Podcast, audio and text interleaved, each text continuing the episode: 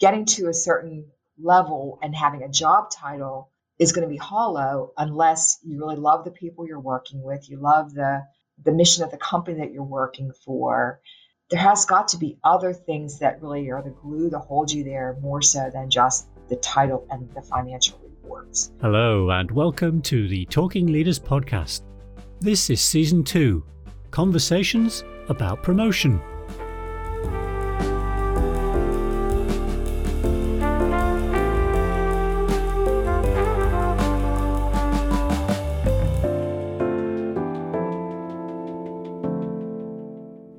Deborah Lippman Gosh is a senior HR professional with an extensive career in the field.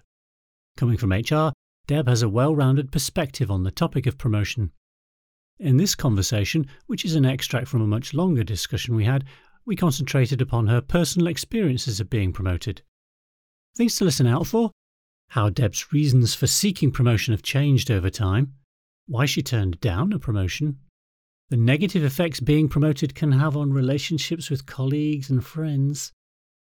Plus, her excellent advice on how to make a success of going for a promotion. I started off by asking Deb if she recalled the first time she was promoted. I can, yes. I have to be honest with you. My desire to be promoted was more out of financial need. I was recently divorced and had a three year old son that I was raising on my own as a single mother. So my ability to take good care of us and uh, have financial means to put a roof over our heads and give him the basics and maybe a little bit more than the basics was really important to me. So that was a huge driver for me. I know that different people are motivated by different things, but for me, I had had him, and I was kind of, you know, um, fighting for both of us, so to speak. Hmm. But you said that with a certain amount of reticence. Do you think it's a bad thing to want to be promoted to get more money and greater benefits? I think if that is your only, you know, it may be one of the top three, but if it's your only motivator, once you make more money, then you're going to want more money and you're never really satisfied. So I think when you think about what is the intrinsic satisfaction you get from what you do, in my mind, it has to be beyond the financial rewards of what you're doing. So as time went on, then, and you you maybe went after other promotions, do you think your motivations shifted a bit? Well, then from there, I started chasing title. Job title was extremely important to me, and you know, similar to money, getting to a certain level and having a job title is going to be hollow unless you really love the people you're working with, you love the the mission of the company that you're working for, there has got to be other things that really are the glue to hold you there more so than just the title and the financial rewards. Mm. And I've come to learn that over over the years. And in fact, I've kind of peaked out with the title, and title is not so important to me. But again, it's those other things. It's really important to me is perhaps my manager who I report to. You know, what what is their mission and how how are they their mission and values and how does that align with the company? It's very important that I work for a company that I can wake up in the morning and feel really good about. It's for me, it's not just making widgets. It's rather, you know, who are we helping?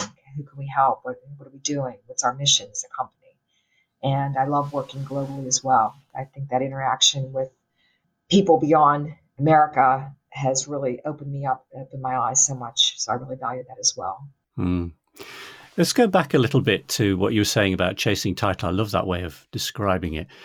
Can you remember then what was it about title that was seductive? For me, it it was a tangible way of seeing progression. So by having that title, that meant you were stepping up the ladder. And then I have to, I'll be honest with you, was also looking around at my peer group and figuring out, well, gee, are they behind me? Are they ahead of me? And rather than trying to just manage my career for myself, it was really about comparison. And then you will always do better than some and do not as well as others, and it's going to leave you with a lot of dissatisfaction. So I've, I've come to believe, try to stay as best as I can in my own swim lane and just, just be the best Deba I can be, you know, and, and put the blinders on that, oh, my peer group, we were, we worked together in this company and now they're VP of this organization. Well, I'm just a little measly HR business partner. I, I have to kind of block that out because that's sort of my natural tendency. Mm. Was it ever also important for uh, your image with people outside of work? I think to a certain degree. I think it was, yes. Mm-hmm. Like your profile on LinkedIn, even when you go for other positions. So, for example, in 2015, at the end of 2015, when my job came to closure and I was back in the job market, often recruiters will look to see your career progression. And did you stay in one one company too long? Did you stay in one position too long? It almost became the opposite that rather than loyalty to a company, making those transitions for the right reasons became more marketable. And my resume didn't demonstrate that. It was one company for 14 years, another company for 15 years, very loyal. Although I did many different things within those companies, from an external lens, it looked as though your your long service, you you know, you the same two companies hmm. for your whole career. So it, it was less marketable. So I mean, I'm hearing you say that that title has value. It's it, it, it it's useful. It's not as though you know it, it's of no value and, and completely uh, hollow. But it has it has some some worth and some value. But, but maybe not over over rely on it. Uh, that's absolutely true. And what's interesting too is that different industries, the way they have career ladders and titling is different. You've probably heard in the banking industry, the vice president vice president title is a throwaway. Many people have the title of vice president, and you compare what that is in banking versus pharmaceuticals, where it's very difficult to get to the VP level in other industries. So hmm. it's not always apples for apples. Also, titling could be very con- confusing. Yeah. Even how they how different companies use the title HR business partner. Some are more like a generalist, some are more business focused, so that can vary. So there, so titles are deceiving. Hmm. Have you ever turned down a promotion, Deb, and if so, why? I have, yes. And actually, the reason I turned it down was because the person who um, wanted to promote me, she was emotionally unstable, at, and I recognized that. So I had worked with her on a team, and uh, she had a need and said, "I really would like for you to work for me," but I had some insight concerning her emotional instability. She was having actually um, an extramarital affair with the financial controller, even though she was married and had a couple of children. So she was just a real hot mess. And I felt that she was, by putting me in that role, she was going to be using me as more of a friend, confidant, and it really would not have been a good situation. So yes, I turned that down. And were you tempted at all, or was it an immediate decision? I was slightly tempted. It was in a bit of a different direction, and actually, I saw a career progression. So that made it challenging uh, to turn down. But I looked at the looked at it in totality, and I'm I think I made the right decision. And I know I made the right decision. Oh, good. Well, that, that's so the red flashing lights danger. yeah. Okay. Different people have have different challenges when they, they go for promotion, and in particular, there are certain people from, let's say, certain groups who certainly have come across greater barriers to being promoted uh, than maybe others have. Have you ever had that experience, feeling that because you're female, for example, that that was a, a, a an extra challenge? I would say that my challenges were more age related. So I started, I was considered myself a late bloomer. I didn't start going to university until I was 35.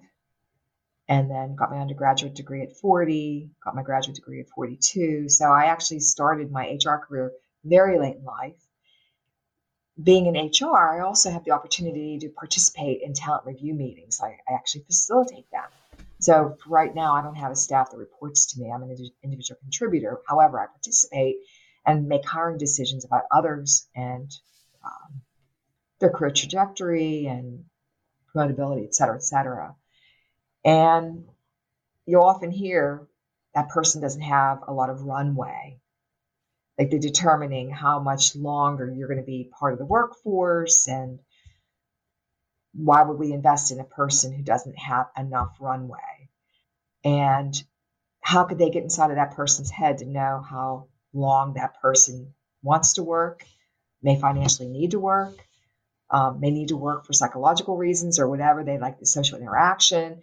So there are different motivators, but rather than looking at is this the best candidate for this position, they're making decisions based on age. And that's where I would love for there to be a more blind or blinder type way of looking at candidate so that gender and race, you know, national origin, even um, sexual orientation, those things do not come into the equation. Hmm. But we're humans, and often they do come into the decision making process. Do you feel that any of those things, and, and you, you started off with age, were factors in uh, preventing you moving ahead or or uh, getting a position you, you would have liked? I think I probably felt it most when I was back in the marketplace after 2015. had quite a few interviews, phone screens, and then it's almost like you get to the altar and then you don't get married. You know, you like kind of brought through the process, multiple, you know, multi-pronged process, and then you get there and then you're not the one that gets the role. And while I don't know it for a fact, I have a hunch that may have been age related. And maybe it's age, not necessarily chronological age, but rather maybe I represent beliefs that are old school. Maybe I, you know, maybe there's something in my makeup because who, you know, how you've come up.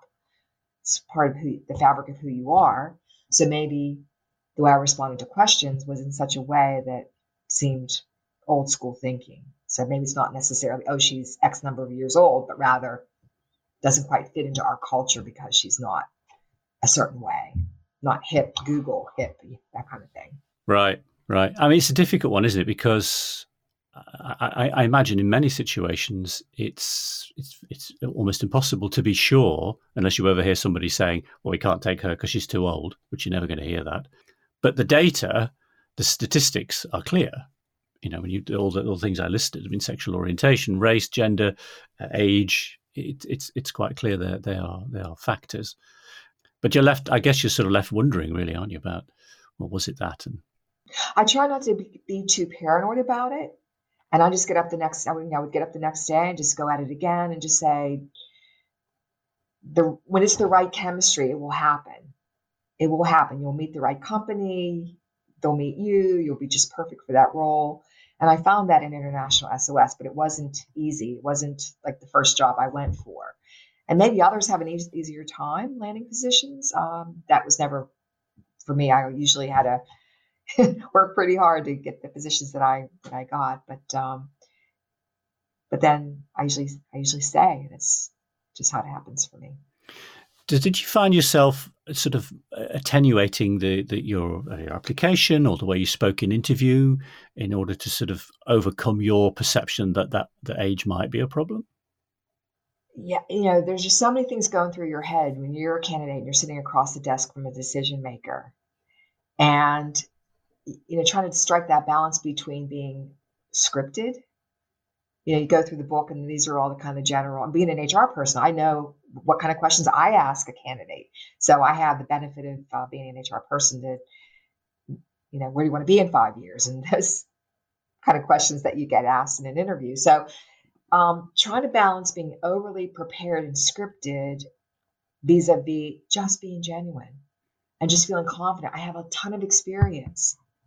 I, I have something to share. I have a story to tell you. You know, I I I, I want to listen and understand what your business model is. I'm, I'm all ears, but then I have things in my toolkit. I've done this. I've done things before that may be applicable, and and these are how I think I might be able to help you. So mm making that that shift, so that it's not I'm showing up and all buttoned down or buttoned up with um, predetermined, almost like I'm reading from a teleprompter what my answers are trying to push that out and just be genuine listen to the question see how i can how i can add value. And if, mm. and if it res- if you connect that person if it resonates then you're somewhere. You've, you've made made progress. That that was a good day. That was a good interview. Right right. So just taking about i'm giving i'm giving you a time machine. And so you can go back and talk to yourself at various stages. What advice would you give yourself as you've moved through your career how you could have played things differently? I think earlier in my career, I would have probably taken more risks and moved companies a bit more. Um, I think I was just too concerned about raising a three year old son and having that stability and making sure we had health care, roof over our head. I had a good, had a good job. I worked for SmithKline Beecham, which became GSK. They were good to me. They were paying for my education. I was going to, like I said, University of Pennsylvania Wharton School. I was getting an Ivy League education on their dime. Wow. So as long as they that continued, there was no reason for me to leave. But maybe there should have been a, an inflection point where considering other industries, other companies, other possibilities, I may have been able to get perhaps further in a more senior position at this point in my life. So that's probably something I would have considered. But yeah, I made the decisions at the time. It was it was good. It was stable. It was I loved the people I worked with. The mission was great. You know, it was a country club. I mean, I look at other places where people work, the horrible conditions. I mean, meat packing plants and other horrible, horrible conditions. Who was I to complain? I, I made a, a nice salary, had good bonus, good stock, good everything. and I went from there to AstraZeneca, and you know how good AstraZeneca was. So that's like the epitome. So where do you go from there? Mm, mm. It's an interesting point you raise. This idea of moving to get promotion. Um, and and you know I have I've seen lots of examples of people who did uh, progress significantly. I mean, there's one person in particular I remember who started out as a as a, um, a secretary, admin assistant, and she left and came back to the company at least twice and possibly three times. And by the, by, the time she left the company, she was VP. And she was absolutely convinced that there was no way that was ever going to happen if she'd stayed in the organization. Do you think? Do you have you come across that that phenomenon of you're never going to get very far, if you stay, you have to you have to move on? Yes, because in particular, when you're working in an organization, they have it's almost like people sort people. You know, you're going to be high potential, you're a steady Eddie, you're a low performer it is just so hard to break that mold in the existing structure. The, the ways that can happen within an organization is, is let's say there's a merger or an acquisition where you're working with some new people who may see you a bit differently. But in that construct, it's almost like you get the nine box and you're in a box and that's where where you stay. And also if you know financial rewards is what you're looking for, if you're not getting promoted and you're just getting the you know two or three percent merit increase each year, you're not going to go places. However, if you have a job, but then you are lured by an executive recruiter to go someplace else, and, and if the new company is really hungry for you to go working there, then you can um, negotiate new terms and conditions. And so you're getting promotion, you're making a bit more money, and you just start to build there. Um, and at some point, you've amassed enough experiences that you become marketable.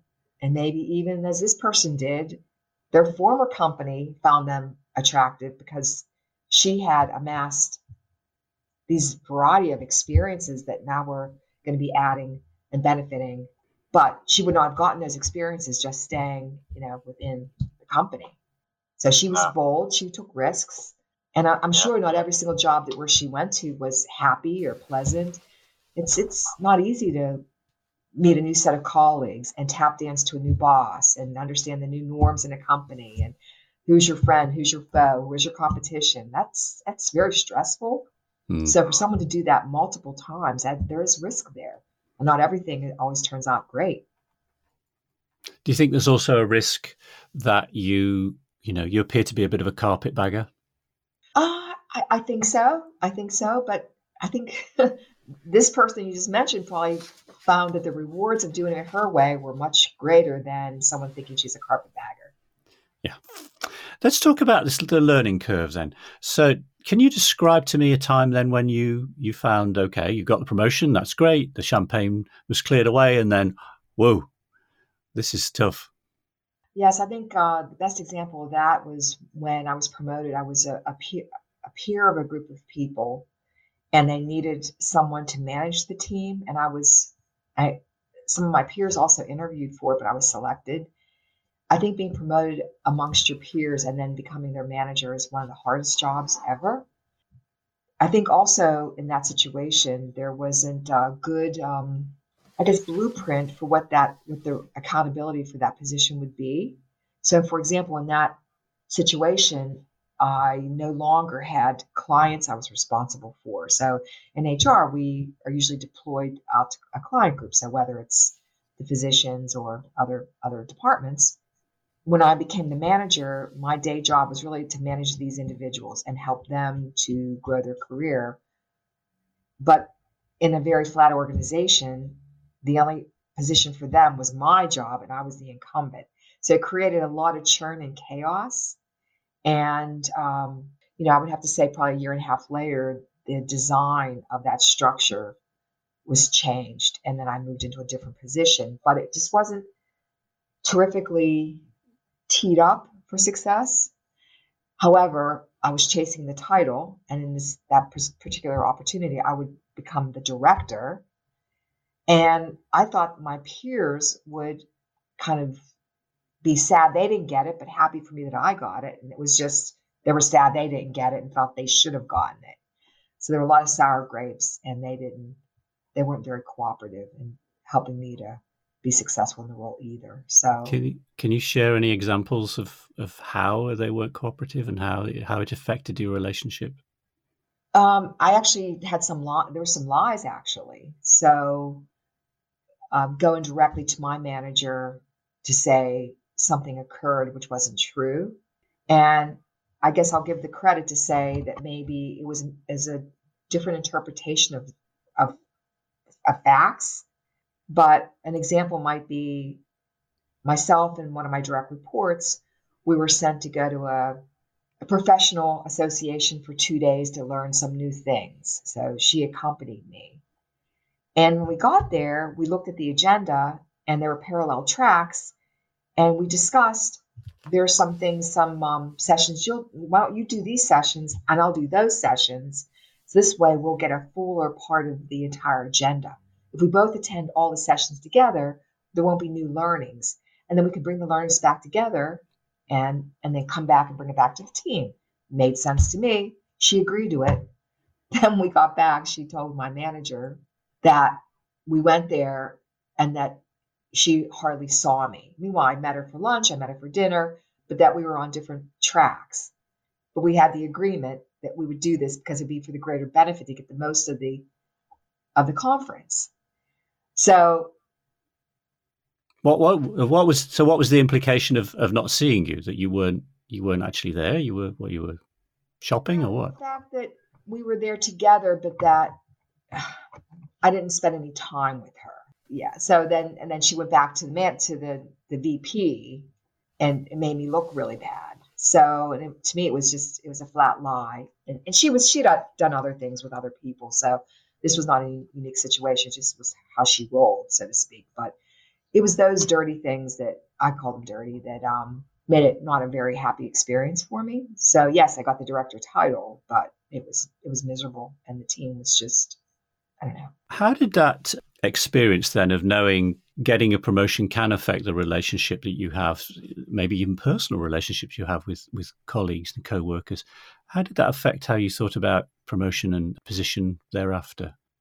You know, it goes back to what I said earlier, Paul, and that is really thinking through what it's what it is you're going for and what will the day like what will it feel like day to day like trying to get try to envision it the best you can about what it is you're going for what's day to day going to be like how others may respond around you and is it something that you really want? Like i was chasing a title and i felt i had gads of experience i had something to offer and they would all fall in line and they didn't all fall in line they all revolted and it was really uncomfortable and, and pretty miserable despite however nice i tried to be how much i promoted one person from this you know like uh, on the career ladder she went from an entry level to you know the next level on the ladder good performance ratings for the team where i could like not not out of line but reasonable but doing the best i could to get them good merit increases no matter what I thought I could do to be good, I tried to do, and it didn't matter. Nothing I did mattered.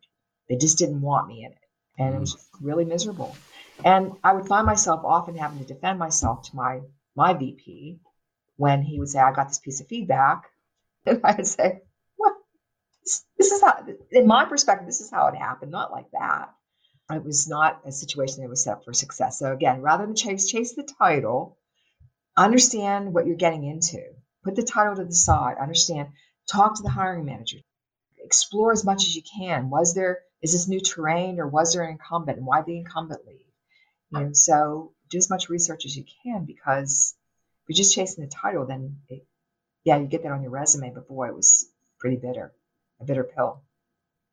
that's good advice, and people, if for people who are considering um, a promotion, is to, to to check out those those kind of things. I really like that that list you've got there. So, just carrying that on a bit further in terms of, of advice to people, then, what would you say would be good things to think about? If you, you know, if you want to be promoted, uh, let's give you the top three things that you need to be thinking about that will enhance your likelihood of getting promoted? Do the best job you can in the job that you're in. And it's kind of a, a gentle balance because if you do so well and you have such a niche, then you could be you could be pigeonholed. But you want to do a fantastic job such that there's buzz about you. There's buzz about you. So if there's a talent review, people around the, the table who are in decision making capacities have really great tangible things to say about you. So do a great job in what you're currently doing. Try to think outside the box. Look for problems that you that exist and what are the solutions. So not just about identifying the problems, but where can you help? Where can you add value? Where, rather, it's not about calling the baby ugly, but rather saying, look, I, I see that this this process seems a bit broken. I have some ideas how that can be fixed. Can I share them with you? and and and how that can happen. And then also, while you're doing that, try to explore as best you can about what might be next and start to visualize yourself in that new position such that when the time comes, you've already kind of thought it through, you visualized it, and it won't be a shock to the system on day one because you started thinking like you were already in that position. So, for example, I report to the VP of HR, and if I wanted to go for her job one day when that job turns over, I have to start thinking about if I were the VP of HR, how might I do that? How might I structure the team or respond to the COVID crisis and how we are going to be remotely working or not? Start to try your chops out, you know, develop that muscle so that when the time comes, it's not new terrain for you. You've already thought about it at that more senior level. And it hmm. also gives you a better appreciation for your boss and what it's like to walk in her moccasins, walk in her shoes. And because um, a lot of the decision making is not easy, particularly in this environment. So try it out. What would I do? What would what would Paul do? What would Deb do? you know, in that type of situation. A big, big thank you to Deb for taking the time to talk with me and for sharing her stories and valuable advice. One last thing to say as with all of the interviewees in this season, the views and opinions expressed by Deborah are her own and are not given as a representation of the stance or view of any current or former employer. I'm Paul Gisby from Talking Leaders. We help leaders who want to get heard, be understood, and build trust. Goodbye.